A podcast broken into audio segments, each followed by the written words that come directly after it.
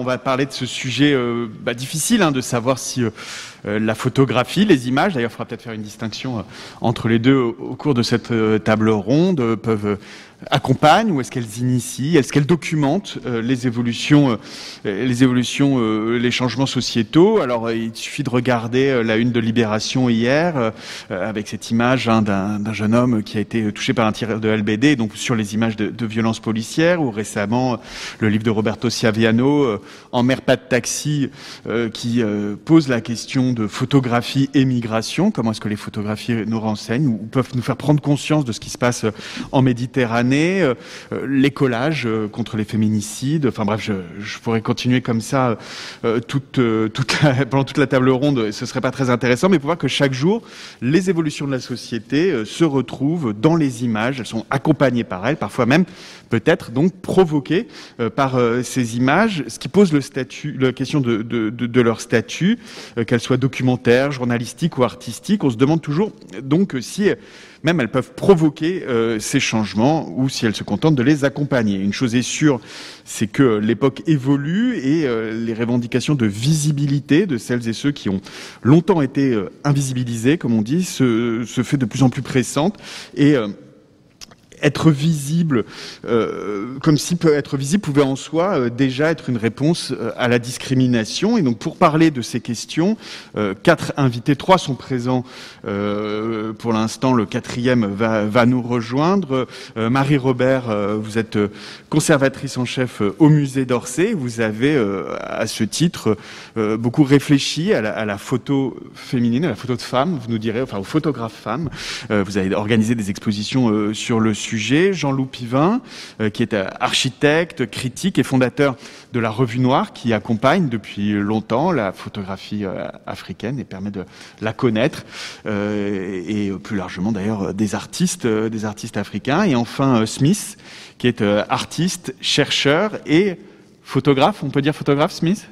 Euh, absolument, entre autres. entre autres, ben, vous nous direz, euh, euh, Smith, quel est votre, votre rapport à, la photographie. On commence avec vous, si vous, si vous le voulez bien. rendre visible, qu'est-ce que ça veut dire pour vous, Smith? Ben, ça veut dire ce que ça veut dire, c'est-à-dire donner une visibilité à quelque chose, à, à, des personnes, à des identités par exemple, à des réalités qui ne l'étaient pas auparavant. Et je pense que c'est une des tâches euh, de la photographie. Enfin, en tant que photographe, c'est euh, c'est la mission que je me donne souvent, c'est-à-dire rendre visible des choses qui n'appartenaient pas à ce domaine-là, à ce registre-là auparavant. Donc, dans mon travail personnel, il a d'abord été question de rendre visible des identités qui étaient presque sans référent. Euh, je parle des identités trans, des identités queer en particulier.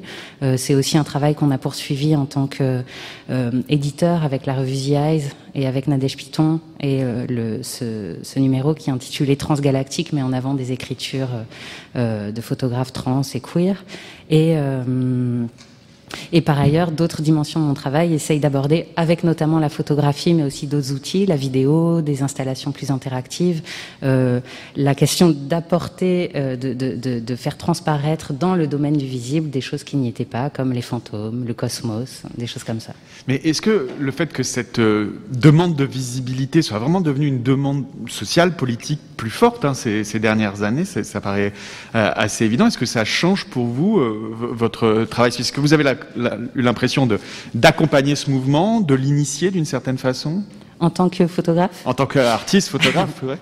Alors, euh, peut-être que la singularité de mon expérience, c'est que je n'ai pas cherché à le faire. C'est-à-dire que euh, euh, au début de, disons, au début de ma carrière entre guillemets photographique, donc c'est-à-dire quand j'étais à l'école de la photographie, où on nous demande en tant qu'étudiant de produire des images, de produire des séries et de rendre intelligible un discours sur ces images.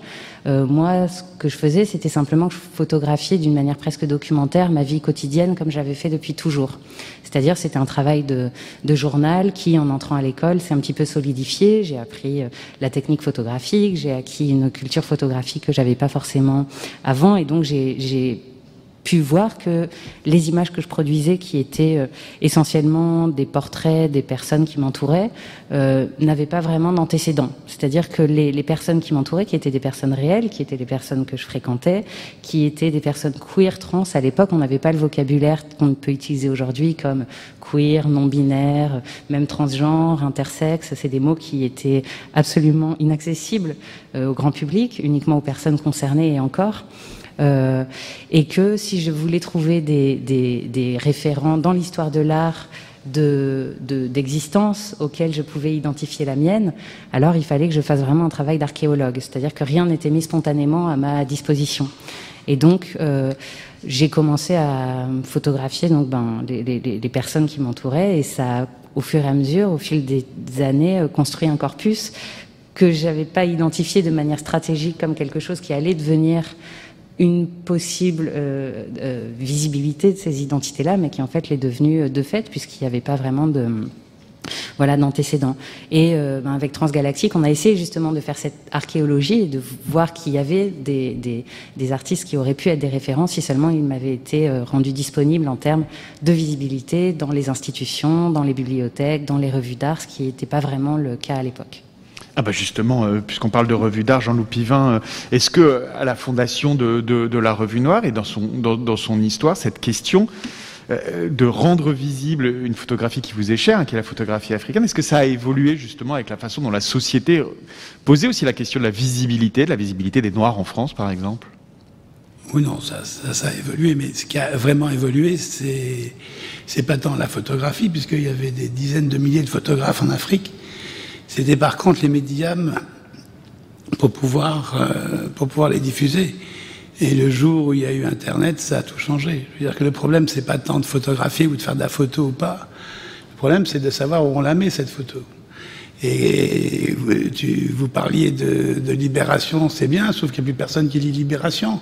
Alors que dès que vous foutez une image sur, sur Internet, vous avez un million de personnes qui vont trouver ça génial, s'ils si, si trouvent ça génial. Donc on est dans un outil, on a des outils de diffusion qui est formidable. Nous, quand on lance Revue Noire en 1990, on nous dit qu'il n'y a pas de photographe en Afrique. Tous les grands spécialistes qui avaient ici d'ailleurs ou ailleurs, je veux dire, tous les grands chercheurs et critiques du monde entier nous disaient qu'il n'y avait pas de photographe en Afrique. Sauf qu'il y en avait des dizaines de milliers. Et parmi ces dizaines de milliers, il y avait des gens géniaux, bien sûr, comme partout, quoi. C'est normal. C'est comme quand on faisait une histoire de la photographie euh, euh, qui était reconnue par le monde. On s'apercevait qu'il y avait des continents entiers qui n'étaient pas dedans. Quoi. Hein C'était l'histoire mondiale de la photographie, mais l'histoire sans l'Afrique, sans l'Asie, sans l'Extrême-Orient, sans, une partie de l'Amérique latine, enfin bon, sans, sans rien, quoi, finalement. Donc, c'est vrai que le jour au lendemain, alors nous, quand on fait cette revue, il n'y a pas d'image. Il n'y a pas d'image de rien. Donc, effectivement, rendre visible, c'est effectivement, ça devient la revue qui devient un outil de visibilité, c'est pas la photographie ça devient effectivement un outil de visibilité pour la photographie ou pour les artistes africains d'une façon générale.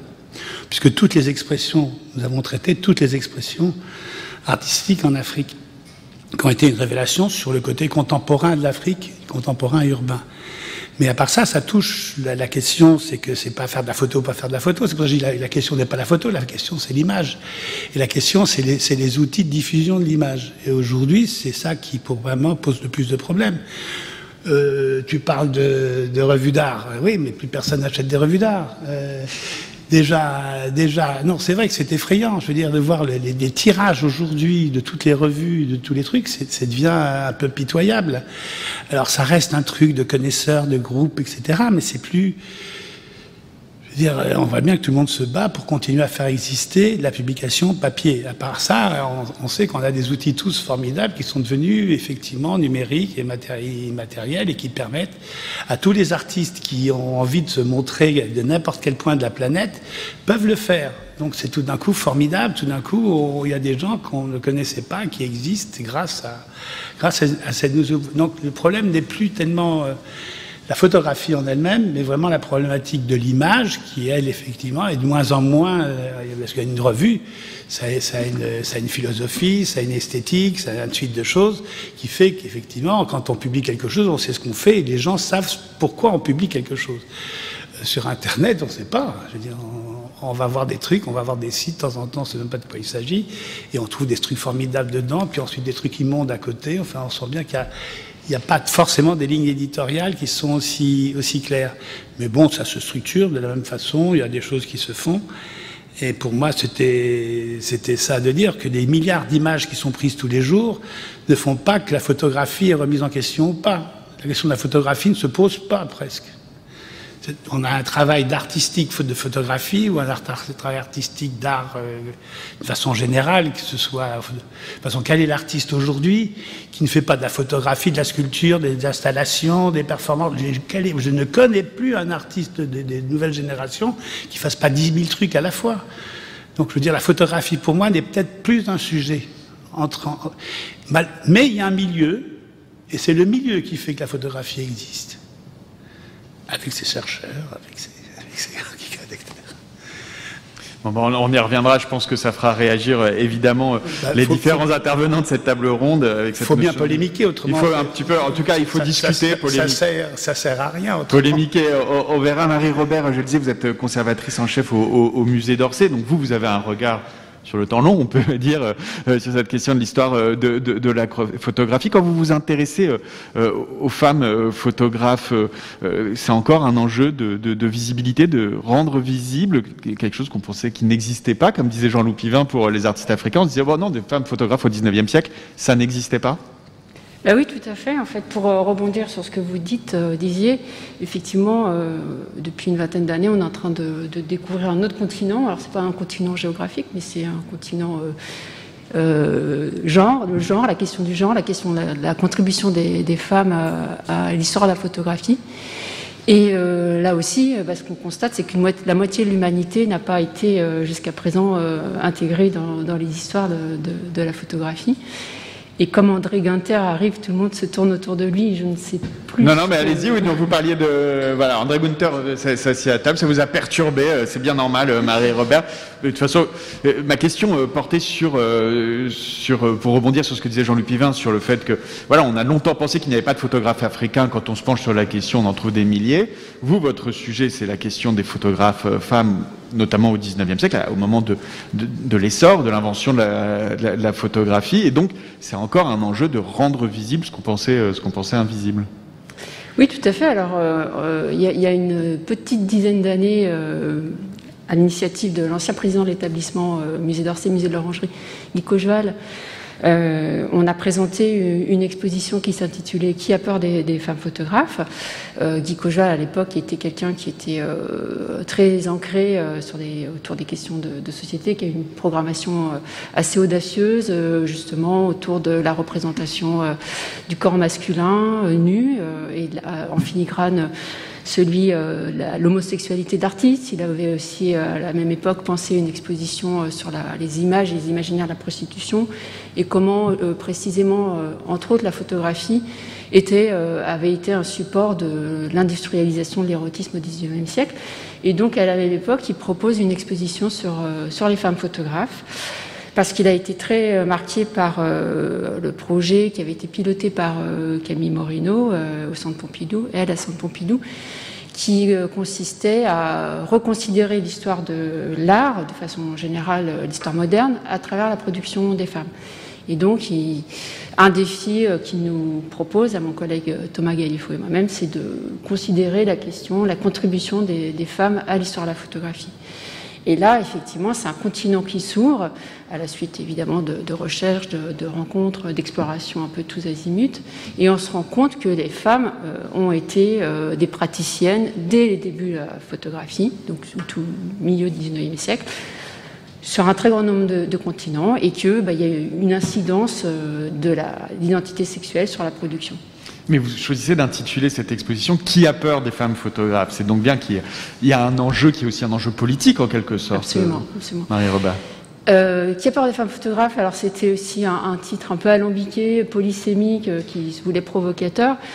Euh, qui était une référence à un, film de Mike Nichols euh, qui montrait un couple en train de se déchirer, le fameux couple d'ailleurs d'Elizabeth Taylor et Tim, pas Tim Burton, mais Richard Burton, donc qui, mettait en avant les problématiques de rapport de sexe et qui aussi faisait référence à cette grande écrivain féministe, Virginia Woolf. Who's Afraid of Virginia Woolf, c'était. oui, c'est ça. Who's Afraid of... Qui, voilà, qui a théorisé le fait que bah, pour produire, pour être un artiste ou une artiste, il faut une chambre à soi au, sens à la fois très concret des choses et puis symbolique. Il faut un espace, il faut des moyens, etc. Euh, voilà, donc ce titre euh, nous invitait à réfléchir en fait, est-ce qu'on a eu peur des femmes photographes? Qui en a eu peur? Pourquoi? Euh, et manifestement aussi non seulement les, pères, les, contemporains de ces femmes, les journalistes, mais aussi les historiens. Et c'est à ce titre-là que voilà, on avait un rôle à jouer en tant que, que professionnel, c'est euh, d'explorer la façon dont les historiens ont parlé ou n'ont pas parlé ou invisibilisé en fait euh, la contribution des femmes à, cette histoire. Je vous remercie parce que vous faites chacun la, transition vers euh, l'intervenant euh, vers l'intervenant suivant, puisqu'un historien il a fini par, arriver. Euh, André Gunther, je rappelle que vous êtes historien, que vous enseignez le HESS et que vous êtes spécialisé de l'histoire de la photographie notamment et de l'histoire des images. Vous avez aussi un blog hein, où vous interrogez sur sur l'actualité sur l'actualité des images. Et puisqu'on s'interroge sur la fonction, la fonction de la photographie, la fonction des images, est-ce qu'elles sont là pour euh, commenter, illustrer, documenter, accompagner les changements de la société, ou si elles peuvent aussi être considérées comme étant euh, au fondement, c'est-à-dire que par exemple, on pourrait se demander que si euh, la crainte que suscitent les femmes photographes, c'est pas aussi la crainte de voir des femmes s'emparer des moyens de la technologie, de la technologie moderne, et donc prendre place et, devenir visible dans la société. André Gunther, alors est-ce que vous avez une réponse à cette à cette question À cette interrogation complexe. Merci. Bon, on a une heure, euh, on a une, encore une bonne heure, c'est pour ça que je pose des questions difficiles. Parce bonjour, bonjour à tous, merci euh, et, mille excuses pour mon retard. Euh, je, reprendrai peut-être un, mot que vous avez employé, qui est le terme d'identité. Et je pense que c'est un terme qui explique peut-être beaucoup de choses de ce qu'on appelle souvent l'explosion des images, euh, le flux d'images, enfin tout ce qui est arrivé avec euh, les technologies numériques. Et euh, c'est vrai que jusqu'à présent, on a un mode d'explication qui est surtout technique. Enfin, ça, c'est depuis, au fond, le début de l'histoire de la photographie, bien sûr, c'est une technologie. Et donc, c'est vrai que nos, schémas de compréhension de cette histoire sont euh, imprégnés euh, du, modèle technique. Et donc, euh, quand le numérique est arrivé, finalement, on a appliqué le même type de schéma en se disant, après tout, c'est normal, on a des outils qui le permettent, donc c'est normal que les gens vont produire plus d'images, vont s'exprimer par l'image et vont projeter leur, leur identité par ce moyen. Alors, c'est quand même une explication qui est qui est assez insatisfaisante et qui surtout est tautologique parce que en fait on n'explique rien une fois qu'on a fait ce, constat. Alors je pense qu'il faut peut-être remonter un pas plus loin. Et moi je vous proposerais, voilà, je me suis un peu cassé la tête là pour la, séance d'aujourd'hui. Je me suis dit, comment, ça, comment ça marche finalement? Alors je vous propose une hypothèse qui est plus politique. Alors pour la poser, il faut reprendre un exemple, par exemple euh, le livre de Stéphane Beau et Gérard Noiriel, qui a été beaucoup discuté, euh, qui est très controversé, voilà, mais qui oppose donc grosso modo à ces classes, en dessinant à peu près la thèse suivante, euh, la race, donc la catégorie race aurait pris la place de la catégorie classe, il ne faut pas se tromper hein, dans, les, assonances, euh, et voilà, donc pour Beau et Nouriel, c'est un problème. Il faut revenir, il faudrait revenir à, la catégorie, à une catégorie plus politique, et euh, se, défendre de cet euh, accroissement des identités, parce que c'est pas seulement la race. Hein, voilà, c'est au fond toutes les identités de genre, euh, de, de, revendication de droits homosexuels, etc., etc. Alors, si je ne suis pas d'accord avec toutes les analyses de, de Beau et Noiriel, je pense en revanche qu'ils ont raison sur le symptôme. Je pense qu'effectivement, ceux qui dessinent c'est-à-dire en effet, pas une disparition bien sûr, euh, mais un, affaiblissement de, de, la catégorie de la classe et au-delà de quelque chose que nous connaissons tous, que nous vivons tous, qui est un affaiblissement, je dirais, du politique, des, des structures, disons, de partis, et de toute l'ancienne représentation telle qu'elle a été forgée au XIXe siècle, et qui a connu euh, effectivement de, sérieux chaos euh, et dysfonctionnements au XXe siècle. Je pense que c'est à cause de ces dysfonctionnements, et on ne va pas rentrer évidemment dans cette discussion-là qui nous amènerait trop loin, euh, mais que autre chose s'est installée entre-temps, qui est la les politiques de, l'identité, comme on dit en américain, identity politics, euh, c'est-à-dire des formes de revendication plus proches de l'individu, qui venaient finalement pallier euh, à une défaillance qui était celle du politique en général. Alors, je pense que cette hypothèse-là explique beaucoup de choses si on se pose la question des images. Parce que, effectivement, si vous vous mettez du côté euh, de, la revendication de l'identité, vous comprenez qu'effectivement, une image, euh, c'est très facile avec une image de dire je. Hein. on parle de témoignage, on parle euh, d'alerte, on parle. Voilà. Donc, qu'est-ce qui fait la valeur d'un témoignage? C'est bien sûr son caractère personnel, le, fait qu'il restitue une expérience qui est celle de l'énonciateur. Alors, avec les outils que nous avons, en effet, euh, c'est, premièrement, c'est facile de faire une image qui dit je. Et ça, je pense que, voilà, dans un cadre qui favorise, je ne dis pas que ça concerne toutes euh, les expressions et les usages euh, des images, mais je pense que effectivement cet usage aujourd'hui est majeur dans un contexte qui accorde beaucoup d'importance à, euh, l'énonciation personnelle et qui, au contraire, va mettre de côté ou, manifester beaucoup d'hostilité à, disons, des, manifestations plus politiques, plus globale, ou en tout cas une certaine forme de collectivité. Euh, donc une image qui dit je, voilà, c'est facile de faire passer ce message d'une image située, d'une image signée. Toutes les images sur Internet sont signées. Euh, donc ça, c'est une première valeur très, très importante. Deuxièmement, euh, les identités ont cette particularité d'être identifiables et reconnaissables à travers des signaux d'apparence de corps. Par exemple, pour les identités de genre. Voilà, la question du corps, chez les féministes, elle est très importante. Euh, voilà, bien sûr, pour ce qui est de la race, c'est tout à fait évident aussi. Euh, et puis, euh, mais voilà, c'est intéressant de voir que du côté des revendications des droits homosexuels, on va trouver aussi des, des marques d'apparence. Et donc, bien sûr, une image de ce point de vue-là, c'est formidable. Une image incarne une identité. C'est très facile de montrer et d'incarner une identité avec des images. Deuxième point fort. Et le troisième point fort, c'est évidemment la dimension politique.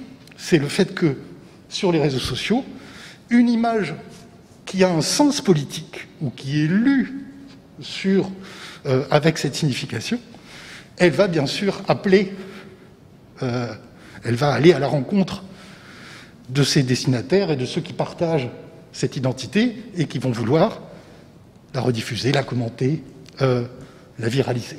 Donc euh, voilà, quelque chose qui est cette amplification euh, des réseaux sociaux, qui est un mécanisme qu'on a décrit sur un plan technique. Mais encore une fois, non, je crois qu'il faut restituer la dimension politique pour comprendre son succès. Voilà, la visibilité euh, de l'image lorsqu'elle se manifeste dans ce cadre est évidemment un troisième atout formidable. Donc voilà, je pense qu'on comprend beaucoup mieux de ce point de vue-là, et à partir du, du, point, euh, du pôle euh, de l'identité, pourquoi les images sont intéressantes et rencontrent un tel succès aujourd'hui de façon très générale dans les usages sociaux. Alors euh, évidemment, il y aurait beaucoup de choses. Euh, il y a beaucoup de choses dans votre intervention, euh, André Gunther, sur lesquelles on pourrait rebondir. Mais malgré tout, Smith, j'avais envie de vous entendre sur cet énoncé d'André Gunther. en fait, faire une l'identité, ce rapport entre image et, identité, il est, il est presque facile, dit André Gunther. C'est facile de faire une image, c'est facile de revendiquer une identité à travers à, travers une image. Est-ce que vous êtes d'accord avec cela, puisque c'est aussi au cœur de votre travail, c'est-à-dire c'est d'accompagner. C'était aussi la question de savoir si euh, c'était posé par, Marie Robert, euh, si euh, l'identité de, l'artiste finalement est consubstantielle à l'identité de, son travail, enfin à ce qu'elle montre ou au qu'il ou elle montre. Alors, il y a énormément de tentacules par lesquels on pourrait attraper cette question. C'est un peu, c'est si vaste que c'est un petit peu difficile de s'y raccrocher. Mais donc là, je parle plus en tant que photographe que, que par rapport à la revue dont on parlait tout à l'heure, parce que je pense que chaque personne qui est concernée par une identité, déjà rien que cette formulation, elle est intéressante, parce que bon, dans son dernier euh, livre, euh, Je suis un monstre qui vous parle, Paul Preciado dit pourquoi est-ce qu'il n'y a que les personnes minoritaires qui ont une identité? Pourquoi il n'y a que les queers, les homosexuels, les, les noirs, les, les personnes précarisées qui ont une identité? C'est bizarre. Quand on parle d'identité, ça sous entend qu'on parle d'identités qui sont minorisées, qui sont dominées, qui sont invisibilisées, pour reparler de cette question du visible. Ça, c'est une première chose qu'il faut désigner. Ça sous-entend que ben, ce qui appartient de fait au registre du visible, c'est les personnes qui n'ont pas d'identité, qui ont une identité neutre, universelle. Et donc, ben, on peut mettre un peu les pieds dans le plat, mais ce, autour de quoi on tourne, c'est donc euh, la fameuse figure. Euh, qui, qui, semble être une figure de fiction tant on en parle et qui en même temps la figure dont on sait qu'elle domine le monde, c'est l'homme blanc, euh, cisgenre, hétérosexuel, euh, etc. Et euh, valide, enfin voilà. Et donc, ben, tout ce qui a une identité, c'est ce qui ne rentre pas dans cette euh, dans cette définition. Donc, de mon côté, en tant que photographe, je suis aussi photo, je suis aussi blanc, je suis, enfin voilà, j'ai un ensemble de privilèges qui qui font que mon regard est, est inscrit, enfin, il est situé parfaitement dans mon expérience monde, dans la manière dont je me présente, etc. Euh, mais toutefois, j'ai été assez tôt justement euh, identifiée. Enfin, je pense que c'était quand j'ai exposé aux rencontres d'Arles en 2012. C'était la première fois que j'avais une exposition un peu euh, visible et toute tous les commentaires qui ont été faits de mon travail tournaient autour d'un aspect qui est pas du tout l'aspect dominant, qui est un des aspects de mon travail photographique, qui est cette question de l'identité de genre. Et d'un seul coup, euh, ça a pris absolument toute la place sur le, le discours sur l'image ou sur ce dont moi j'avais envie de parler ou dont je pensais que mon travail parlait. Euh, c'est devenu l'élément euh, absolument central. je ne sais pas où je vais en, en disant ça, mais ce que je veux dire, c'est que oui, c'est comme s'il y avait obligatoirement, lorsqu'on était assigné à une minorité ou assigné donc à une identité, une, une, une, obligation presque de produire des œuvres qui relèvent d'un ensemble de euh, peut-être, j'allais dire, de, de, de, de, clichés, mais en tout cas de, choses qui détermineraient mon appartenance à travers ma manière de faire des images à telle ou telle minorité. Et en fait, euh, c'est pas du tout quelque chose qui va de soi. Et même, euh, enfin, je pensais tout à l'heure à Félix González Torres, à qui justement on a, il a été reproché parfois de pas produire des œuvres qui étaient suffisamment visibles en tant qu'œuvre queer ou qu'œuvre euh, euh issue d'une personne qui était aussi une personne euh, latina, qui vivait avec le sida, etc.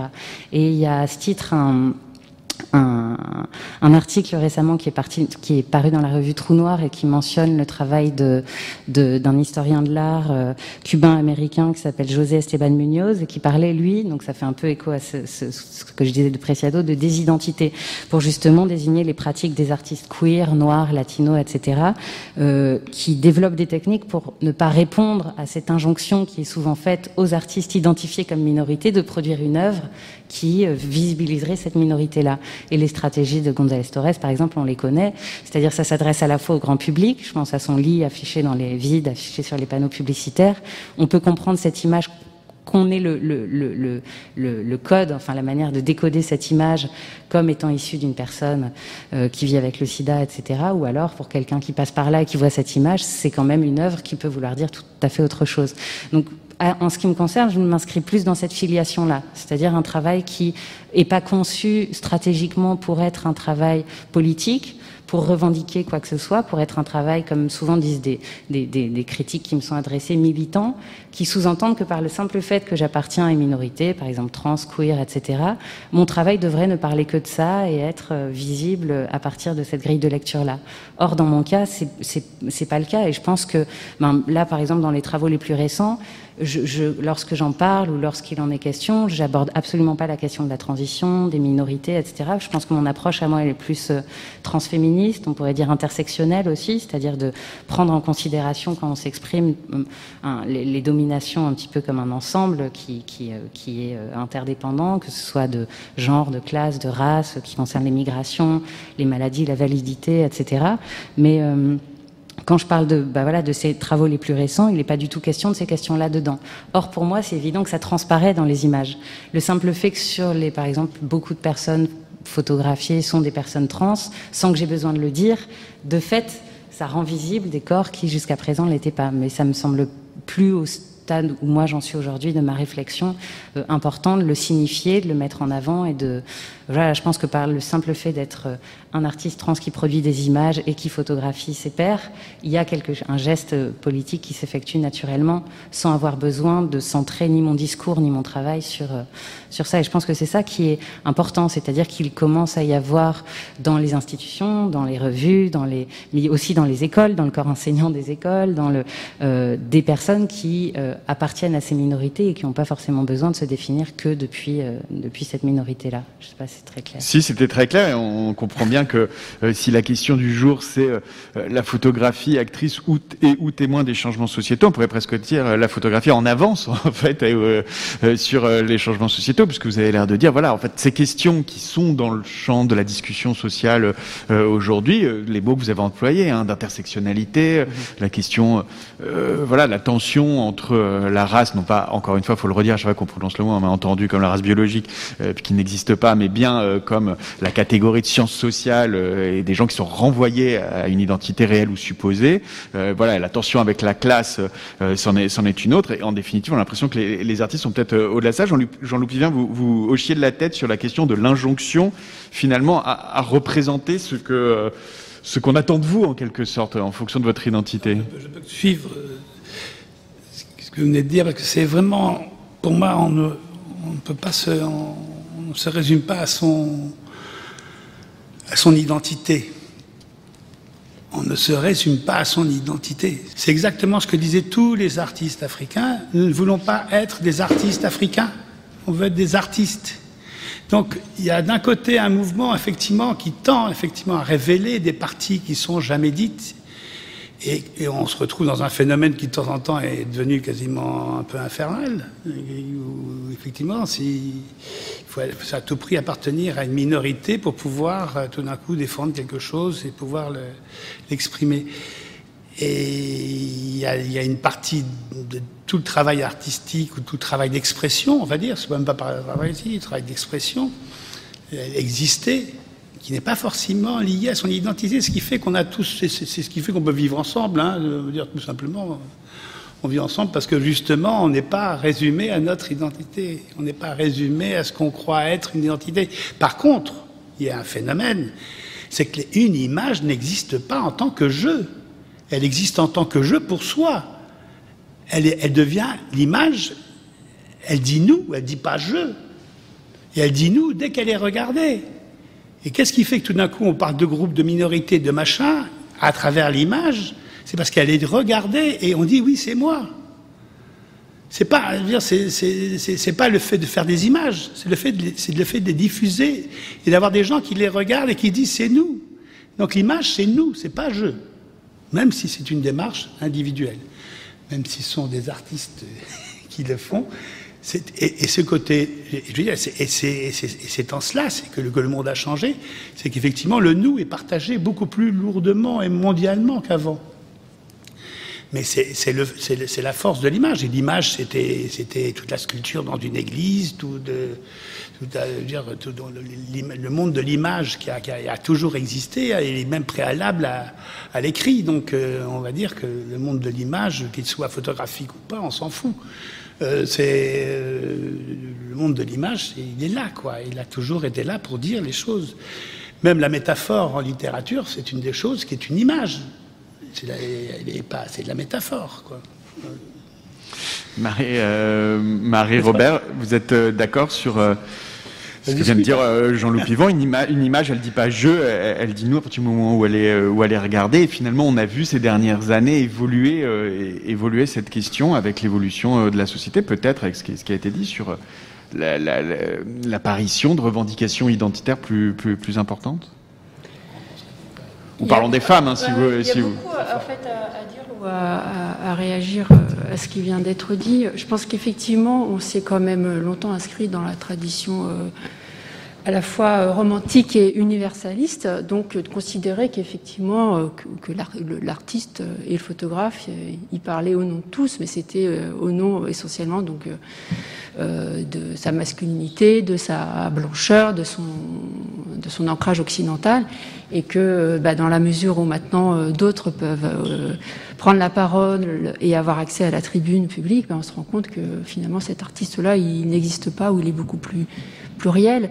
Et ça me fait aussi penser à à la pensée de réflexion de Bernard Lahire, qui euh, a théorisé euh, à travers son ouvrage L'homme pluriel ou l'homme multiple, l'homme pluriel, à quel point aujourd'hui aussi on, on est euh, nourri de cette diversité et que finalement on est certes femme, on est certes euh, âgé de, enfin, on vit à Paris, on, a telle ou telle appartenance, mais on, est beaucoup plus que ce que l'on veut euh, voir derrière, euh, enfin, ce que l'on nous assigne d'une certaine manière.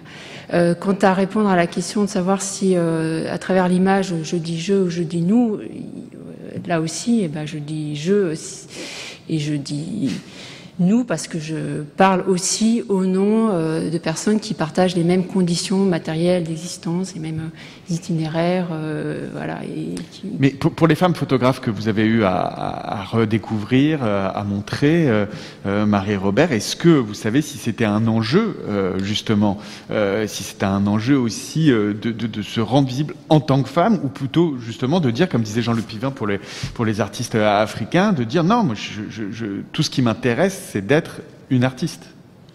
Bah, si vous voulez, en fait, parler au nom des femmes photographes, ça, a peu de sens parce que c'est parler quand même au nom d'un très vaste corpus d'individualité.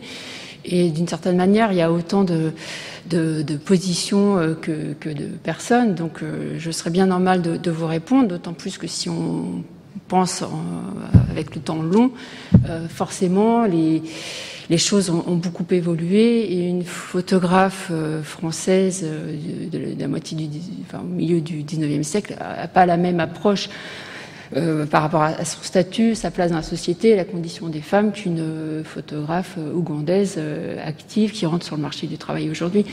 Donc en fait, des stratégies ou des, façons de concevoir son sexe et son, appartenance à un sexe, elle est forcément très différente, évolutive, et finalement, je ne peux pas vous apporter de réponse définitive. Il y a des femmes qui ont fait de leur euh, activité euh, artistique, photographique, euh, un enjeu féministe, bien sûr, et puis d'autres pas.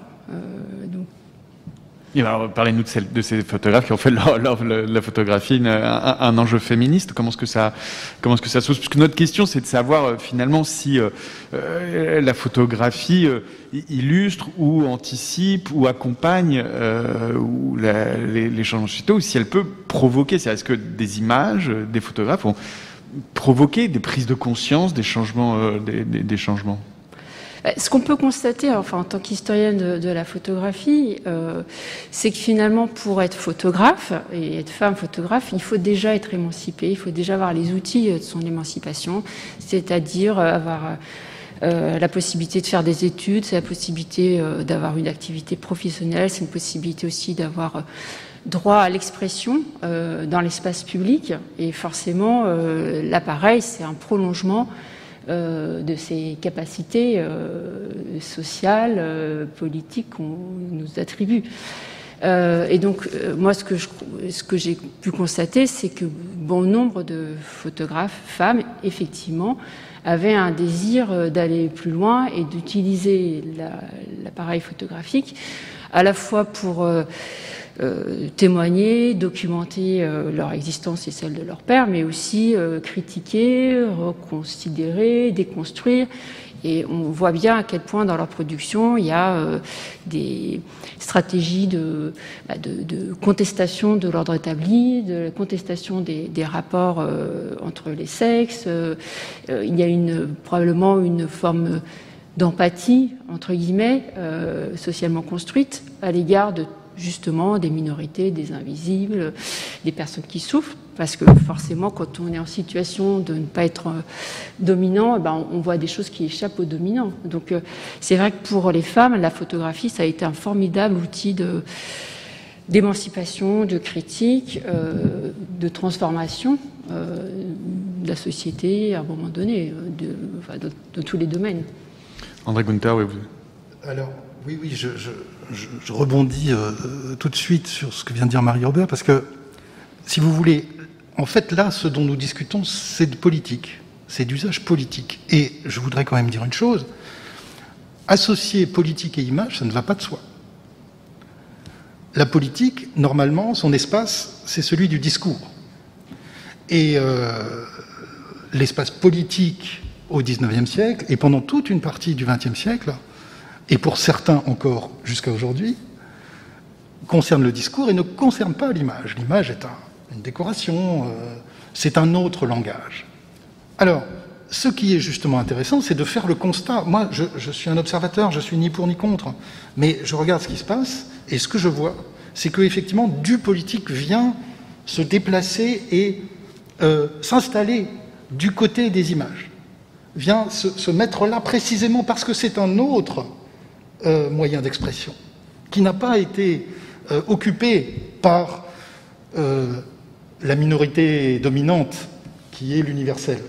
L'universel aussi, c'est une minorité. Donc simplement, ce qui s'est passé, c'est que les autres minorités ont dit, bah et nous, nous aussi, on veut être dans l'image, on veut être sur la photo, on veut qu'on parle de nous, on veut avoir des droits, et les mêmes que ceux de la minorité qui euh, revendique l'universel. Bien, ça c'est sur le schéma politique. Mais donc, bien sûr que c'est très important de faire ce déplacement. Et le, déplacement premier, c'est de dire, voilà, je vais utiliser l'image euh, pour euh, avoir une revendication d'identité, c'est-à-dire pour m'inscrire dans un champ euh, qui n'est pas celui de la décoration, du joli, du beau, mais d'une expression politique qui est mon expression politique. Et donc l'autre déplacement absolument fondamental qui accompagne, y compris le passage du discours à l'image, parce que le discours, vous avez dit une chose très importante, c'est je ne veux pas trahir votre parole, l'expression, je pense, était euh, je ne veux pas parler au nom de euh, telle ou telle minorité. Vous voyez Donc ça, c'est très important. Ça, c'est l'ancien discours politique. Le discours universel ne rechigne jamais à parler au nom de tout le monde, et y compris des minorités qui l'écrasent. Euh, pour pouvoir dire nous, l'expression politique aujourd'hui commence par dire je. Je, c'est la crédibilité d'une énonciation qui est très différente de celle qui parlait au nom de tout le monde, hein, et qui écrasait euh, sous sa domination toutes les minorités. Aujourd'hui, vous dites non, moi je ne veux pas parler au nom de telle minorité. Chacun va prendre la parole, chacun, chacune, au nom de son expérience, et nous allons écouter ces identités, bien sûr diverses. Hein. les identités, il y a ceux qui sont contre disent euh, on est assigné à une identité, une identité toujours biologique au fond. Hein. Toute sa vie, euh, vous êtes d'une identité Non, bien sûr, c'est faux. Les identités sont plurielles.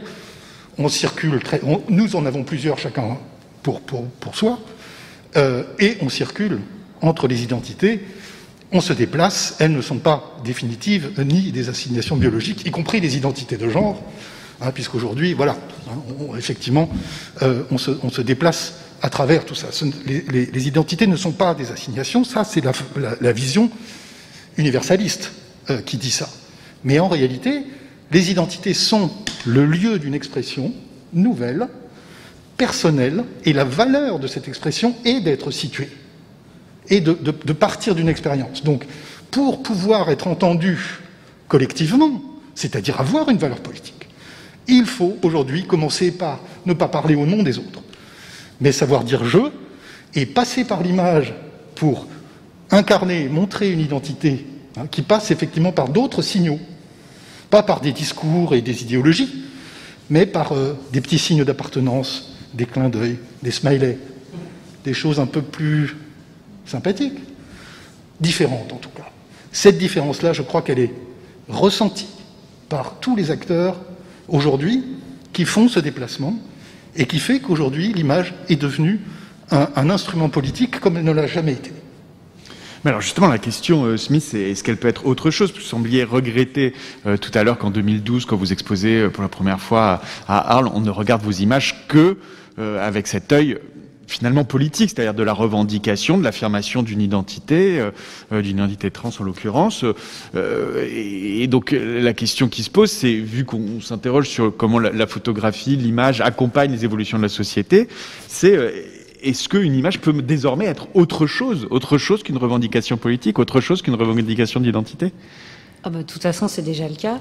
Euh, en fait, je pense que c'est intéressant parce que tout ce qu'on dit, il y a aussi la notion de, enfin, d'époque, d'avancée sociale d'une manière générale. C'est-à-dire que ce que je pensais à l'époque de mon propre travail et ce que j'en disais, c'est pas la même chose que je dis aujourd'hui. C'est-à-dire que on est dans un moment vraiment de transition et de mutation par rapport à ces sujets, qui même si ce sont des questions qui ont pu se poser dans les années 60, 70, 80, à propos du travail de certains artistes, etc., se posent d'une manière encore différente aujourd'hui. Donc c'est difficile parce que là, on fait comme si on parlait dans l'absolu, alors que la parole qu'on est en train de partager, elle est quand même très euh, contemporaine. Je suis même pas sûre qu'il y a encore deux ans, j'aurais moi-même tenu ce discours-là. Euh, on évolue un petit peu et c'est un, discours qui est quand même fortement euh, ben, influencé par ces questions justement d'intersectionnalité, de prise de conscience de l'idée de savoir situer, etc. ce que je peux en dire, c'est que en fait, c'est comme s'il y avait une tension d'une certaine manière entre à la fois la volonté d'être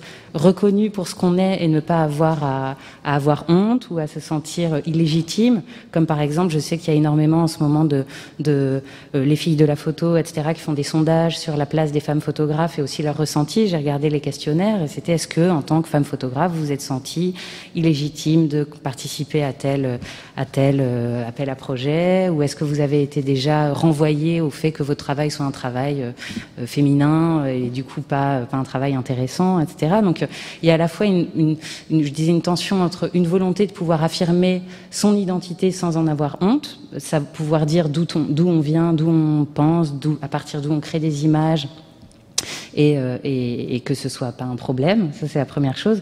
Et la deuxième aussi, de pas être en permanence ramené à ça. Mais euh, les images, elles ont quand même, je pense, euh, un rôle, une mission, peut-être pas, mais en tout cas, pour revenir à la question de notre rencontre, est-ce qu'elles sont témoins des changements sociétaux? Dans ZIA, ils on a discuté avec Paul Preciado, qui rappelle justement l'origine, enfin, une des origines de la photographie, qui est son ancrage dans les pratiques psychiatriques et aussi criminelle, etc. C'est-à-dire que la photographie sert à identifier le l'anormal, le malade, le, le fou, le criminel, etc. Et euh, qui a eu dès le début de la photographie des pratiques, donc euh, Preciado cite Magnus Hirschfeld par exemple, qui ont consisté à retourner justement le, le ce regard euh, euh criminalisant, exotisant, enfin voilà, euh, par ben, par exemple Hirschfeld qui a commencé en tant que psychiatre et homosexuel et aussi juif à photographier ses patients qui devenaient ses amis et donc à produire comme ça un corpus donc qui a été perdu car brûlé par les nazis mais d'images euh, de ces personnes qui jusqu'à présent n'étaient vues que comme euh, que par le prisme de la psychiatrisation etc. Donc du coup euh, ce qui, enfin, je rebondis un peu sur ce qui été dit tout à l'heure, mais je pense que les images euh, elles ont quand même ce rôle, et on, la, question initiale de la visibilité, la visibilité, rendre visible certains corps qui jusqu'à présent ne l'avaient pas été, et, ou ne l'avaient été qu'à travers un prisme euh, dominant. Euh, Aujourd'hui, on a la possibilité, enfin les minorités ont la possibilité de s'exprimer, d'utiliser cet outil parce qu'il est de plus en plus démocratique, parce qu'il y a aussi Instagram, parce qu'il y a toutes ces pratiques-là qui permettent aux personnes euh, qui sont assignés de fait à, une minorité de prendre en charge la propre narration de leurs expériences de vie, etc. Toutefois, ça n'a pas besoin d'être le sujet de leur travail. C'est-à-dire qu'à partir du moment où une femme noire précarisée, par exemple, produit un travail photographique, ce sera un regard sur sa propre vie qui sera singulier, qui sera jamais le même qu'un photojournaliste qui viendra d'un autre pays pour photographier son, son existence. Et donc, je pense que toutes les initiatives, euh, que ce soit des expositions, des revues, enfin peu importe, qui donnent justement la parole, l'espace de visibilité, que ce soit un portfolio dans une revue, une invitation qui est faite dans une conférence, une invitation dans un festival, à ces pratiques-là, euh, bah, contribuent à cette visibilité et donc à, bâtir finalement des subjectivités politiques, puisque d'un coup, elles sont visibles donc elles existent. Tant que ça n'existe pas, comme je le disais tout à l'heure, quand moi euh, j'arrive étudiant queer comme ça et qui essaye de retrouver des, références possibles où on me propose comme référence euh, uniquement les grands noms de l'histoire de la photographie qui sont tous des hommes, qui sont tous blancs, qui sont tous hétérosexuels, etc. Et que quand j'essaye d'arriver avec mes propres références qui viennent du queer, etc. et qui ne sont pas du tout considérés comme des artistes valables, mais comme des militants ou comme des artistes queer, donc pas des artistes donc pas tout à fait des artistes, eh ben il y a toute une partie de euh, ma culture euh, qui, euh, qui est invisibilisée. Et donc ce travail-là, j'ai dû le faire de mon côté. Ça m'a pas été enseigné. Voilà. Aujourd'hui, c'est différent. Il n'y a pas très longtemps, j'ai participé à un séminaire aux Beaux Arts de Paris, dont je crois que le titre était ben voilà classe, genre, race, etc. J'aurais il y a dix ans, ça existait aux États-Unis. Je ne pense pas qu'en France il y avait de, telles choses. Mais c'est en train de changer. Donc c'est pour ça que je rappelais qu'on est vraiment, on est en train de parler à une période qui est charnière, qui est singulière, et où on peut avoir tout un vocabulaire et des échanges qui, qui n'existait pas encore il y a quelques années. Oui, on a même les mots pour dire des choses qu'on n'avait pas forcément il y, a, il y a quelques années. Mais juste un mot, André Gunther, parce que euh, au passage, Smith qui a dit beaucoup de choses, a dit quelque chose d'intéressant. Euh, elle a rappelé la fonction de la photographie aussi pour classer, identifier, euh, par exemple, les, fameuses photos de fous. Mais et on a ressorti récemment aussi, je pense à livre aux éditions de la Découverte, Combattre, punir, photographier, Empire coloniaux, un, livre de Daniel Folliard qui est publié en, 2000, en 2020. Mais il y en a plein d'autres sur la photo coloniale. Donc on sait que la photographie peut être un objet, euh, en tout cas un, outil d'émancipation, mais ça a aussi été dans son histoire un, outil pour, euh, pour classer, identifier et, comment dire, euh, oui, enfermer euh, les sujets qui étaient, qui étaient photographiés. Bah, pendant euh, peut-être une majeure partie de son histoire, la photographie a été au service des dominants. Et euh, ce, qui, Donc, ce qui se passe elle n'accompagnait pas, elle plutôt elle empêchait l'évolution. Ouais. Non, mais je veux dire, le, le, ce que nous sommes en train de décrire n'est pas une évolution de la photographie, c'est une évolution de la société dans laquelle euh, est la photographie. Et donc la photographie est un instrument parmi d'autres, parmi d'autres, euh, de, de, de, ces évolu évolutions que, que, que, nous essayons de décrire. Donc il n'est pas du tout étonnant euh, que, euh, d'abord, que des formes anciennes de photographie aient effectivement participer euh, de, l'exercice du pouvoir euh, et de la surveillance. Et puis, il faut bien aussi ajouter qu'aujourd'hui, bien sûr, ces formes continuent d'exister et que, à travers les algorithmes, la reconnaissance faciale, etc., voilà, nous sommes encore sous l'œil d'un certain type d'image. Maintenant, c'est pour ça que je parlais de l'image qui dit je. toute la question est de savoir qui, qui fait l'image. Donc bien sûr que si c'est un pouvoir policier, euh, l'image va servir à réprimer, à opprimer. Euh, alors que si c'est moi qui fais ma propre image pour euh, afficher comme, je, manifeste dans la rue, hein, brandir une pancarte, évidemment, son sens ne va pas être du tout le même. Donc peut-être que là, la, la confusion vient du fait qu'effectivement, nous avons un terme pour nommer toutes ces catégories et on emploie le terme d'image, il faudrait plutôt qu'on parle des acteurs de qui produit l'image.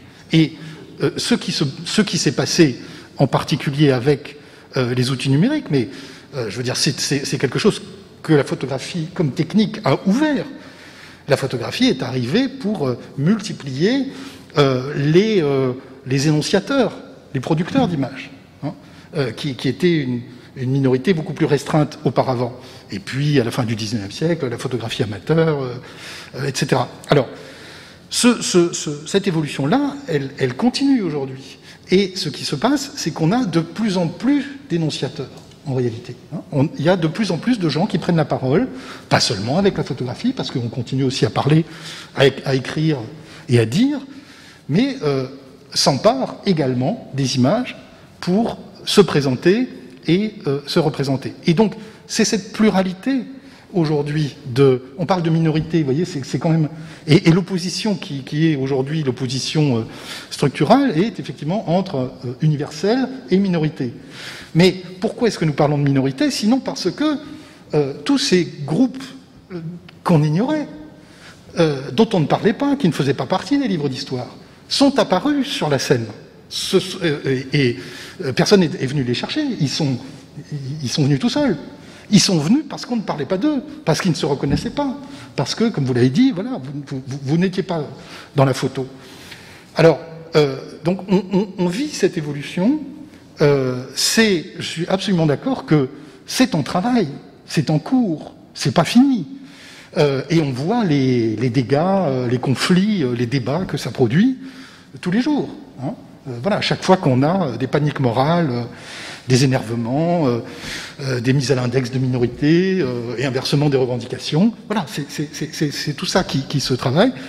Moi, je suis frappé par, si vous voulez, le fait que cette pluralité, c'est merveilleux quelque part. C'est-à-dire, enfin, la comparaison qui me vient en tête, c'est presque le règne naturel, c'est-à-dire l'extrême diversité qu'on trouve dans la nature. Aujourd'hui, j'ai envie de dire, je la trouve dans les images et dans les discours. C'est-à-dire que l'écoute et la vision de toutes ces différences euh, qu'on ne prenait pas en compte il y a en effet encore 10 ans ou 20 ans, et qui apparaissent et qui se manifestent. Alors, il y en a que ça dérange, il y en a que, euh, ça bouscule, et puis tous les autres euh, sont, plutôt contents hein, de, voir apparaître toute cette richesse, toute cette diversité, euh, qui avant euh, avait du mal à se, manifester. Donc, premièrement, c'est tout à fait normal de la voir apparaître dans l'image. Ça serait une drôle de. Enfin, voilà, l'image ne serait pas une représentation euh, si on ne voyait pas aussi apparaître cette diversité dans l'image. Mais je pense que ça va au-delà et que, comme je le disais tout à l'heure, l'image aujourd'hui est un instrument de témoignage, mais donc aussi d'action. C'est-à-dire que c'est les deux, hein, indissociablement. Témoigner, c'est agir à partir du moment où vous, vous, mettez sur la scène de l'histoire, vous, euh, en tant que témoin, c'est comme dans un, euh, dans un jury. Hein. Euh, le témoin vient devant la barre, énonce son témoignage et il change la façon de comprendre l'événement. Marie Robert? Oui, ça fait simplement penser au fait que finalement, il y a une un accroissement des, locuteurs ou de l'expression dans l'espace public, mais euh, il était déjà là en fait. Et je crois qu'en en ce qui concerne les femmes, pour ce que je connais, c'est que euh, d'emblée, les femmes praticiennes, entre autres, ont pensé le dispositif. Euh, la question ontologiquement voyeuriste, impérialiste du procédé photographique, mais cette pensée-là, cette théorisation, en fait, elle a été invisibilisée. Parce que euh, dès le 19e siècle, euh, pratiquement sur tous les continents, elles ont produit du savoir, euh, elles ont produit de l'analyse, de la réflexion sur le médium photographique. Mais ça, on l'a oublié. Mhm. Et c'est intéressant aujourd'hui de le reconsidérer. Et j'imagine que c'est la même chose du côté aussi des minorités visibles. voilà, il y a eu quelque chose à un moment donné qui a disparu de nos mémoires et de nos histoires. Il y a une sorte de croisement Hein, c'est effectivement l'affaissement d'un système de représentation ancien qui, est en train de, s'affaiblir très, nettement, pendant que euh, l'autre, voilà, que, la diversité monte. Et vous avez tout à fait raison de souligner le rôle des femmes et des féministes, ou des féminismes. Moi, je dirais que, parce que la plupart des, mots que vous avez employés, euh, j'aime bien quand, quand vous avez dit, oui, c'est des mots qu'on n'aurait pas employés il y a encore quelques années, et peut-être parce qu'on est un peu en retard, et moi je, je, le suis euh, très clairement, mais euh, ce, sont des notions qui, nous viennent des théories féministes. C'est-à-dire que euh, la, plupart de l'exploration, justement, et, des théories antiracistes, hein, il faut bien le dire, mais je, pense que le féminisme a vraiment joué un rôle fondamental, en particulier sur les images. Peut-être aussi parce que c'était ce langage différent, mais que justement cette différence, elle a été mieux perçue, mieux comprise et mieux interprétée euh, par des théories. Euh, voilà, le male gaze, c'est quand même incroyable. Le male gaze, donc le, regard masculin. Alors, moi, j'appelle plutôt ça habitudes la, de radio patriarcale, tu vois. le regard masculin, c'est pas tout à fait le regard masculin, mais oui, on, patriarcal. Hein, le, euh, donc la théorie du male gaze, qui, porte sur le cinéma hollywoodien, c'est tout de même incroyable que personne n'ait formulé avant, parce que de fait, euh, voilà, c'est quand ça crève les yeux, c'est le cas de le dire. Donc, à partir du moment où, mais ce sont les, les, féministes qui ont apporté ces outils, et aujourd'hui, ces outils ont, euh, voilà, ont diffusé, et, on les a euh, intégrés, on se les a appropriés, et du coup, effectivement, ce qui a changé, c'est pas seulement les images, c'est pas seulement le fait qu'il y ait plus d'acteurs, effectivement, qui manifestent plus de points de vue, c'est aussi qu'on a changé la vision sur les images. Le male gaze, c'est une vision. Et euh, l'idée du male gaze, déjà, c'est de dire nous n'avons pas tous la même vision des images. Hein. Il y a un regard masculin et c'est pas le même que euh, celui de tel ou tel groupe. Euh, ah oui, ah bon tu, rentrais au musée du Louvre, tout le monde était supposé voir de la même façon les Hubert Robert. Ah non, il y a des visions. ça, c'est une révolution. Et, je pense que c'est effectivement aujourd'hui une des révolutions qu'on est en train de vivre et, qui est au travail, et qui est qu'on découvre pas seulement des images, mais des visions sur les images, et c'est ce que fait Foliard, par exemple. Foliard sur les images. Donc le livre dont je parlais euh, tout à l'heure, le livre des sur le colonialisme, qui est une formidable histoire du, colonialisme visuel, et donc il travaille sur des images qui n'ont pas euh, du tout forcément été faites par des antiracistes ou par, mais par euh, les pouvoirs coloniaux. C'est-à-dire, c'est les mêmes, c'est des images de surveillance, ou c'est des images de contrôle, hein. euh, c'est des images d'oppression. Mais ces images, ensuite, on peut modifier leur, leur, vision, on peut modifier la façon de les voir. Et Folliard nous montre, d'abord dans l'histoire, qu'effectivement, des images d'oppression ont servi à dénoncer le colonialisme, et que, bien sûr, lui, ensuite, en tant qu'historien, voilà, nous, nous fait voir euh, dans ces images. Et moi, j'avoue que, parce que je, connaissais plusieurs de ces images, j'ai été historien de la photographie du 19e siècle, donc j'ai rencontré ces images.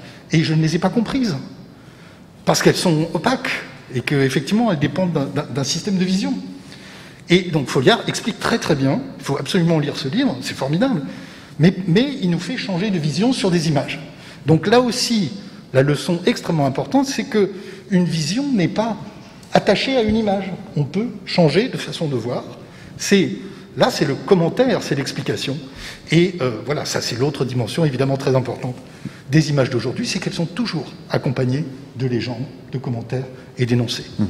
on voit que la vision, comme le point de vue euh, de celui qui, ou de celle qui prend l'image, sont, sont, situés. Marie-Robert, vous vouliez euh, vous vouliez réagir à, plusieurs choses, hein, parce que vous, avez noté. Autour la question du, du alors c'est sûr que c'est quand même, il faut rendre hommage aux, théories féministes et à, tous leurs, apports. Euh, souligner aussi qu'elles ont été beaucoup plus euh, en avance euh, à l'université du côté du cinéma que du côté de la photographie. il y a eu un vrai retour, un vrai retard dans ce domaine, dans l'enseignement de la photographie en France. Euh, elles ont aussi apporté, euh, enfin, comme vous disiez, vous le disiez, voilà, il y a des choses qui nous ont, qui nous sautent aux yeux, mais on les voit pas. Toute la question du sous-texte, en fait. Hein, euh, il y a la photographie, c'est des formes, c'est des motifs, mais c'est aussi des représentations.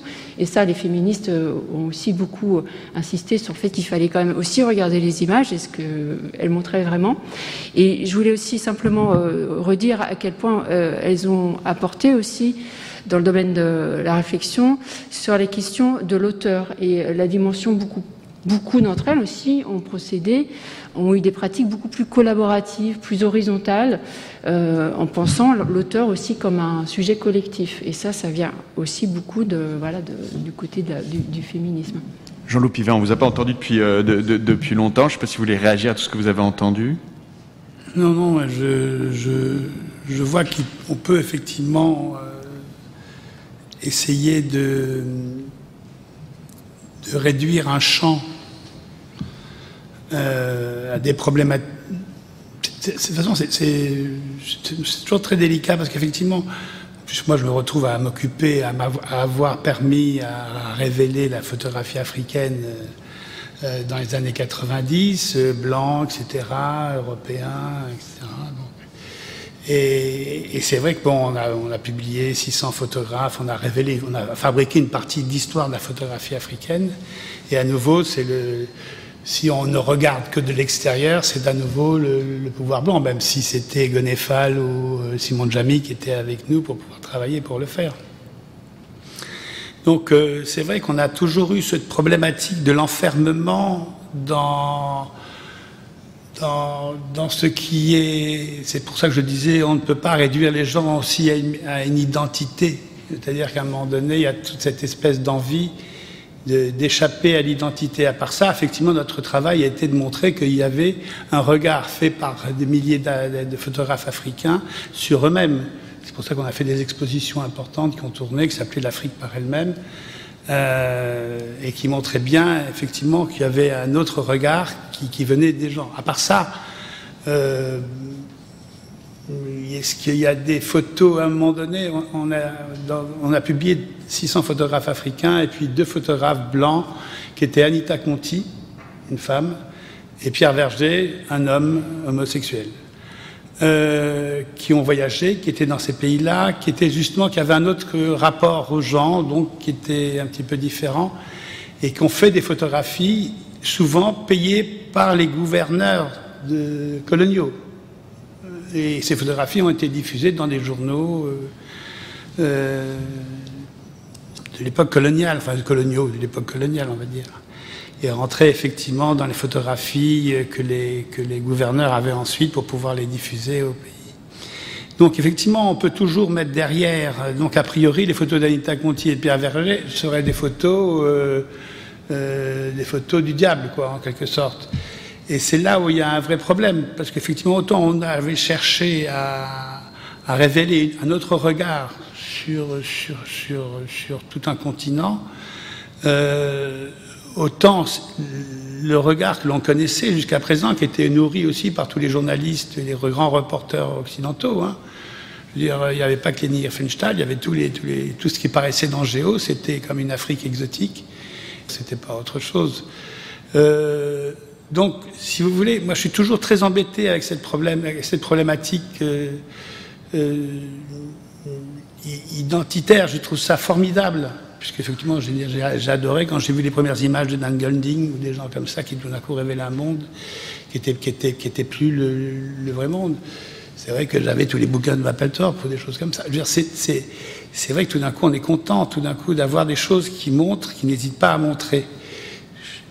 On n'a jamais trouvé ça en Afrique, sauf qu'on avait trouvé Rotimi Fanny Kayode, qui était qui, qui, vivait à Londres, ou des, photographes qui étaient. Euh, là, il y, a des jeunes photographes qui commencent à émerger, qui affirment des choses dans, ce, contexte d'identité, véhiculé justement grâce à nouveau à tous ces réseaux de diffusion qui permettent d'être en contact et de créer des petits mouvements qui chaque fois d'ailleurs posent problème dans tous les pays parce que euh, ça, crée, ça crée des réactions. Tout ce qui fonctionnait dans le non-dit, qui devient dit, devient une catastrophe quasiment par rapport aux avancées que l'on croirait pouvoir avoir, ce qu'on a en, en, Europe ou en Occident.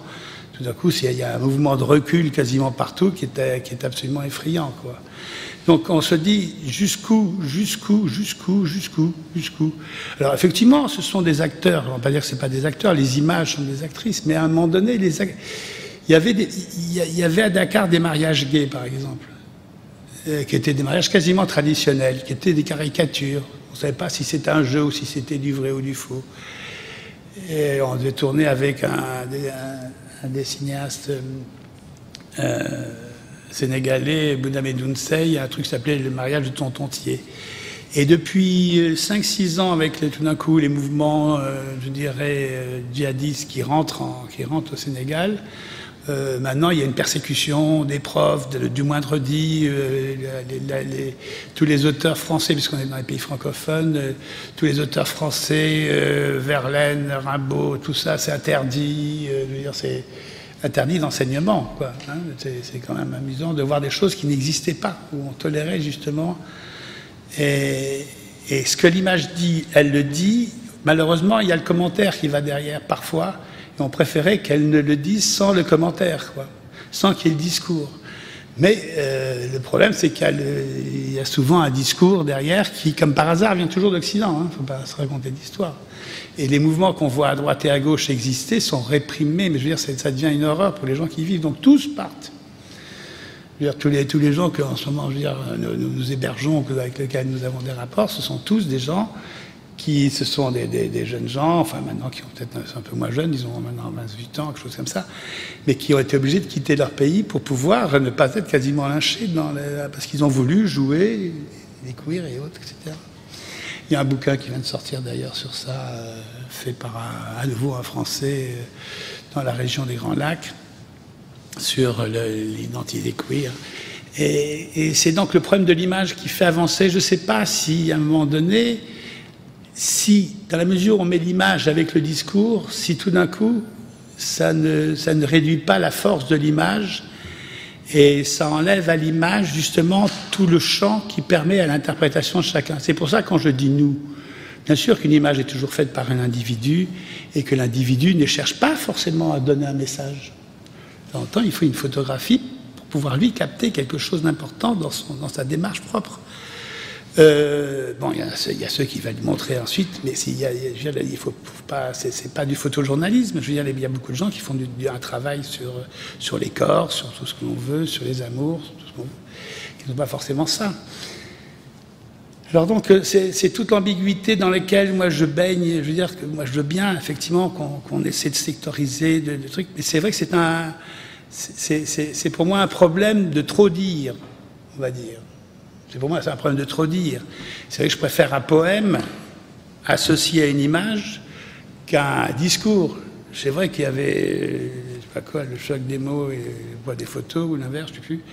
Euh, mais euh, il y avait un truc qui était comme ça. Euh, et bien moi, j'ai de temps en temps envie de dire, laissez-moi juste les images avec un, commentaire le plus sans choc, sans choc des mots, quoi ou qu'on me donne juste des phrases. Il y avait Martine Barra qui avait fait tout un travail à une époque où il y, avait, des légendes énormes, qui étaient quasiment des morceaux de littérature sur chacune de ces images de Harlem, où elle vivait. Euh, pas Harlem d'ailleurs, je sais plus. Euh, et, c'est tout ça, cette ambiguïté. moi, j'ai envie que l'image reste l'image. Ce qu'elle a toujours été, même quand on allait dans des églises, quand le bon peuple allait dans les églises, il ne savait pas écrire ni lire. Par contre, il savait regarder une image.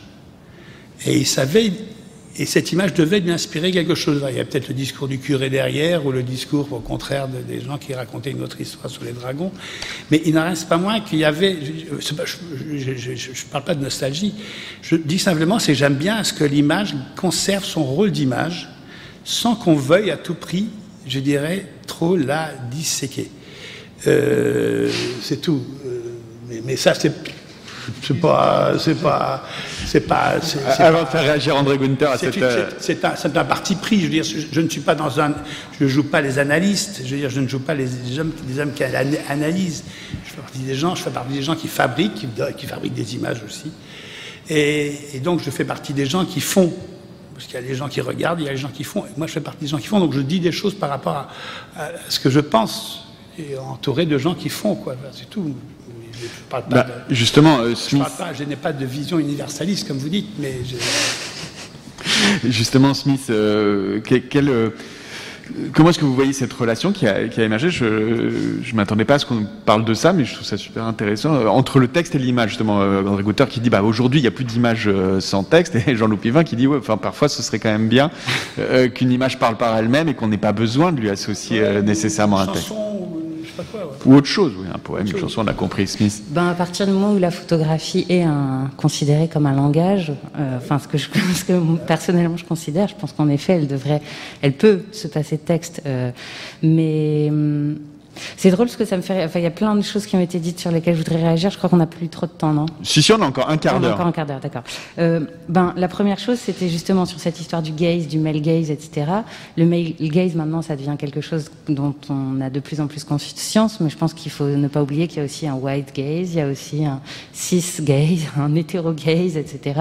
et que et que ils sont quand on arrive à s'en affranchir et que on, et qu'on propose d'autres d'autres points de vue, un trans gaze par exemple, ça peut produire des images qui sont assez étonnantes. Et à ce titre, bah justement pour rebondir sur le, texte et l'image, on, on a parlé rapidement, mais évidemment une plateforme comme Instagram fait pour les, gens qui, sont très suivis poste une photo et cette photo sera plus vue que n'importe quelle exposition, euh, euh, je sais pas, en France ou n'importe où dans un centre d'art, et elle sera plus vue, plus regardée, plus commentée, etc.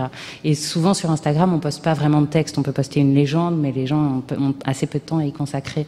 Donc peut-être que justement c'est assez drôle parce qu'il y a euh, quand on faisait nos recherches pour Transgalactique, on voulait parler notamment du fait que euh, Instagram, ça a été une plateforme de diffusion d'images issues de minorités, en particulier de minorités trans, absolument incroyable et qui devient même un outil euh, d'auto-subjectivation assez fort et assez important. C'est-à-dire qu'énormément de gens commencent par faire des selfies, mettre des filtres dessus, se modifier, se photographier de manière favorable, etc. Donc produire des images de soi euh, comme un, préambule à ce qui ensuite peut devenir des traitements hormonaux, des modifications chirurgicales, etc. C'est-à-dire que l'image a en fait cette fonction d'imaginer euh, nos transitions, transformations, mutations, métamorphoses, etc. Donc, euh, quelque part, anticipe des changements corporels, sociaux qui vont concerner des individus.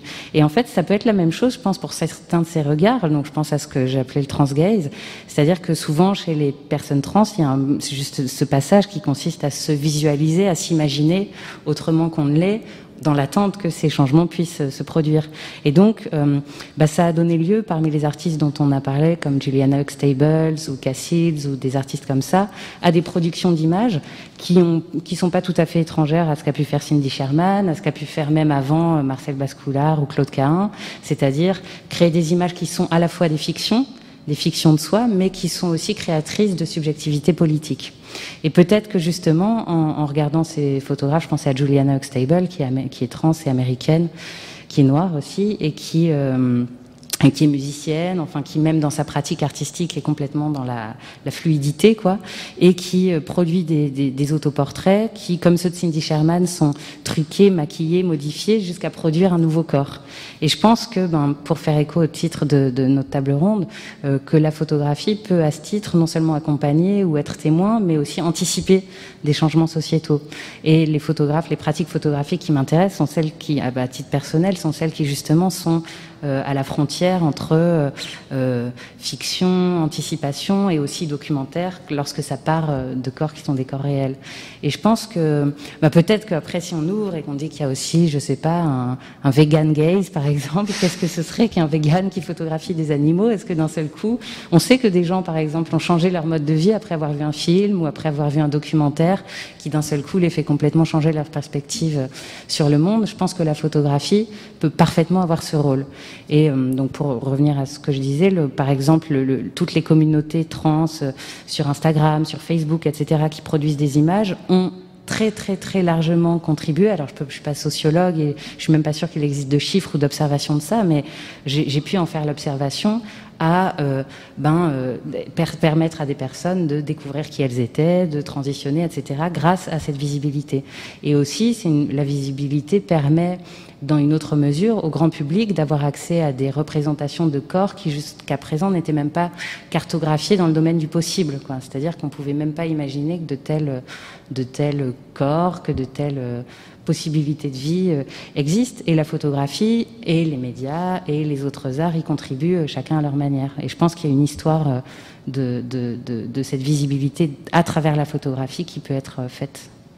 Juste un mot, parce que Smith, vous avez parlé d'Instagram de, de, et du fait qu'une photo pouvait être beaucoup plus vue sur Instagram que n'importe quelle exposition. Elle est vue, mais est-ce qu'elle est regardée? Je veux dire, est-ce que vous faites la différence euh, Est-ce qu'il pourrait rester quand même la fonction euh, On parlait hier, euh, hier matin, parce que c'était hier après-midi, pardon, c'était le, c'était l'enjeu de la table ronde sur le tout numérique et, et évidemment les euh, directeur du jeu de paume et, le directeur euh, de, de, la Maison européenne de la photographie qui étaient présents, euh, quant à Bajac et, et Simon Baker, évidemment voulaient croire que la rencontre avec l'œuvre, c'était quand même encore autre chose que sa présence, que sa présence numérique. Vous, vous en pensez quoi? Bah, À titre personnel, moi je regarde les images sur Instagram. C'est-à-dire moi toute ma culture s'est faite en médiathèque, c'est-à-dire emprunter un objet culturel et le regarder à la maison avant qu'arrive le peer-to-peer sur Internet, etc. C'est-à-dire que ma culture cinématographique s'est faite en regardant des films en très mauvaise qualité sur mon ordinateur et plus tard, après, au cinéma. Pareil pour la photographie. Donc je pense que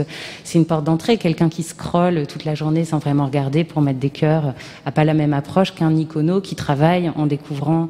Par exemple, je sais qu'à Libération, pour qui je travaille de temps en temps, ça arrive régulièrement que grâce à des hashtags, ils découvrent des écritures photographiques, professionnelles ou non, euh, grâce à ce qu'ils ont vu. Donc je pense que Instagram, c'est juste un outil, il n'y a pas une seule manière de, de l'utiliser, mais pour moi, c'est un outil euh, de découverte d'artistes qui est vraiment, vraiment important et que j'utilise aussi pour ça. André Gunther vous avez compris que Jean-Loup Pivin veut vous mettre au chômage. Hein. Il a dit plus de texte sur, la, sur les images. Mais non, pardon, c'était une blague. Bah, c'est-à-dire. Pas que ça se réduise à ça, c'est tout. Non, mais si vous voulez, le problème, vous l'avez dit vous-même, euh, une image à propos de laquelle on a l'impression qu'il n'y a pas de légende, comme euh, la décoration d'une église, elle ne peut être comprise en réalité qu'avec euh, le prêche, le discours, l'explication du, curé. Donc, toutes les images qui sont dans une église, elles sont des commentaires issus d'un texte qui est la Bible et qui est connu euh, de tous les usagers euh, et de tous les, pratiquants. Donc moi, si vous voulez, j'ai la position à peu près inverse de la vôtre. Je, me méfie énormément lorsqu'une image n'est pas accompagnée euh, d'un énoncé clair qui revendique ou qui dit quelque chose. Parce que lorsqu'il n'y a pas cet énoncé, eh bien, c'est le règne des stéréotypes. C'est-à-dire que, ben si, parce que, si on, ne vous dit pas ce qu'il faut voir, vous allez pêcher dans euh, le, sac commun euh, des stéréotypes pour euh, projeter sur l'image voilà, quelque chose qui n'a pas été énoncé. Donc, on va le dire très clairement, le male gaze, c'est quelque chose qui n'avait pas été énoncé. Voyez? Le, fait d'avoir une image oppressive de la domination patriarcale était effectivement, pendant des siècles, c'est toute l'histoire de l'art, hein, c'est pas seulement le cinéma hollywoodien, euh, quelque chose qui était resté un implicite, qui était resté en deçà. Moi, je préfère que les énoncés soient explicites, qu'on puisse les discuter, les contredire, euh, le cas échéant, si on n'est pas d'accord, c'est-à-dire que l'image soit aussi ce qu'elle est aujourd'hui en réalité. C'est un énorme bouleversement, un espace de dialogue, de confrontation, de débat, et c'est la raison pour laquelle l'image peut devenir aussi un outil politique et un outil d'action et pas simplement un espace de projection euh, de, stéréotypes. Mais, je pense que la question, c'est est-ce qu'elle peut encore être autre chose, euh, Jean-Loup Pivin euh, Peut-être vous voulez réagir, puisque... c'est amusant, oui. C'est amusant de dire si c'est pas s'il n'y a pas de discours, il y a, ça devient un stéréotype. L'art, toutes les formes sont, le monde des formes est irréductible au langage. Autrement, le langage, on n'a pas besoin de faire des formes si, dans ce cas-là.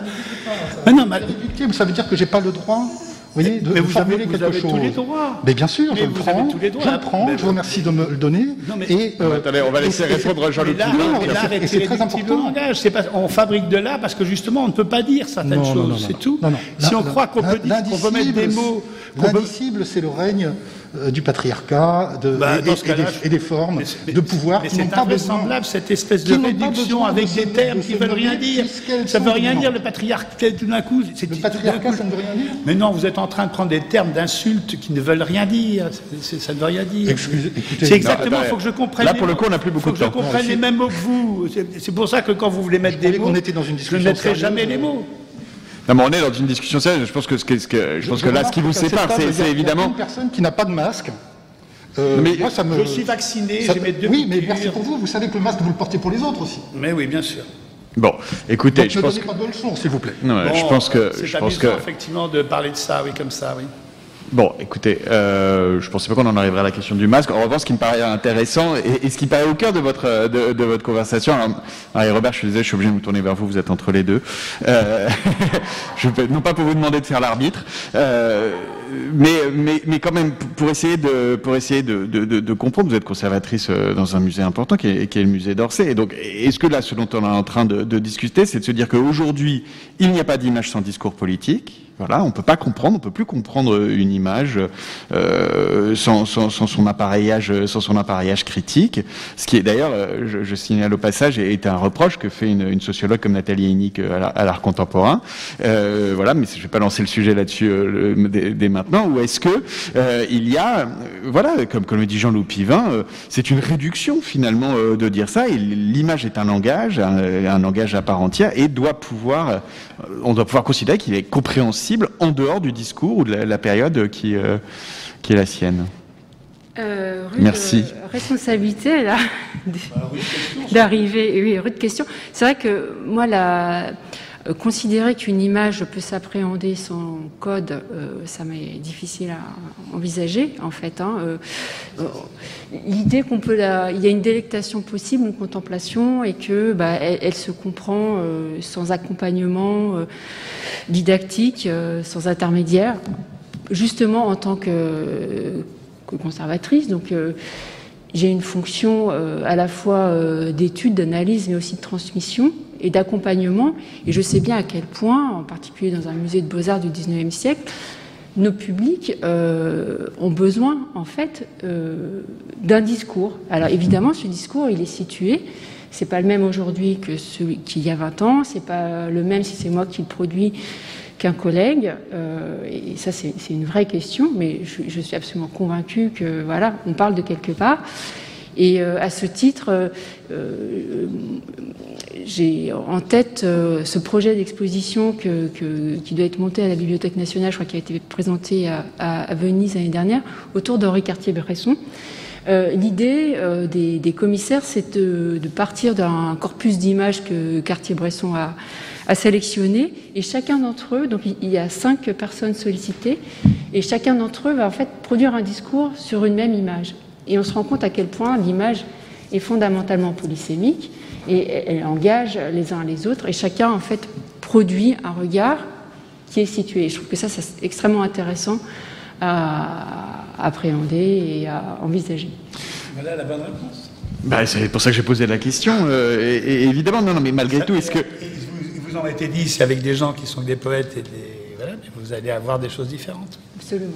Mais est-ce que ça veut dire, Jean Lopivin, euh, que, qu'on est euh, euh, condamné à avoir une vision à, la André Malraux de simplement la rencontre d'un individu et, et, de l'œuvre? Ou est-ce qu'on n'a pas aujourd'hui justement dépassé un peu cette idée que on pouvait, que voilà, c'était l'image en quelque sorte parle d'elle-même et que les gens, quelle que soit leur culture, quelle que soit leur origine, quelle que soit leur situation, rencontrent l'art justement simplement à travers l'œuvre? Écoutez, j'ai travaillé beaucoup sur l'art de la préhistoire non seulement en France, où on a créé des, centres entiers euh, avec la grotte de Nio, ou en Afrique, en Namibie, dans le Blou.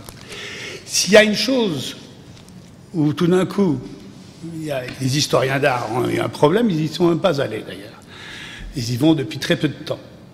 Ils n'ont pas touché le monde de la préhistoire parce qu'effectivement, on ne sait rien. Par contre, il y a quelque chose qui est fascinant, qui est bouleversant, qui est plus que tout, qui est tout d'un coup de voir ces trucs qui ont 20 000 ans, 15 000 ans, 12 000 ans, qui sont bouleversants.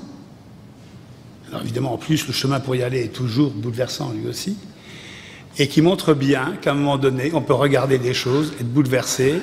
Et on parle de choc esthétique, mais c'est la première, c'est des grands moments, moi, de choc esthétique que j'ai jamais eu de ma vie. C'est avec ça. Donc, je me permets de dire qu'effectivement, je suis un fabricant de formes, donc je sais ce que je dis, je veux dire, je sais que quand on fabrique des formes, j'ai ma culture, j'ai des codes, on a tout le monde a des codes et sa culture, mais bien entendu, on va pas dire qu'il n'y a pas de code. On va bien dire aussi que sur euh, tout un, tout, tout, tout, tout, tout l'art euh, de la Renaissance qui est inspiré par la religion, et chaque fois il y a plein de choses qui échappent, dont le trait lui-même, dont la façon dont les, les volutes sont faites, etc. Donc on voit bien que tout échappe justement à ce qui pourrait être réduit. Et Chastel, puisqu'on est dans une salle tout à l'heure qui était celle d'André Chastel, le disait bien, le montrait bien. Donc on est bien dans quelque chose où on est tous nous-mêmes imbibés de culture, de l'œil, pas seulement de, discours, de culture de l'œil, qui fait qu'on regarde les choses d'une certaine façon.